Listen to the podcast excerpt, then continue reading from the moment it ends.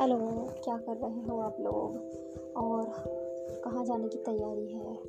मैं अभी थोड़ी बीमार थी, इसलिए मैं अभी अभी हॉस्पिटल गई थी और वहीं से आ रही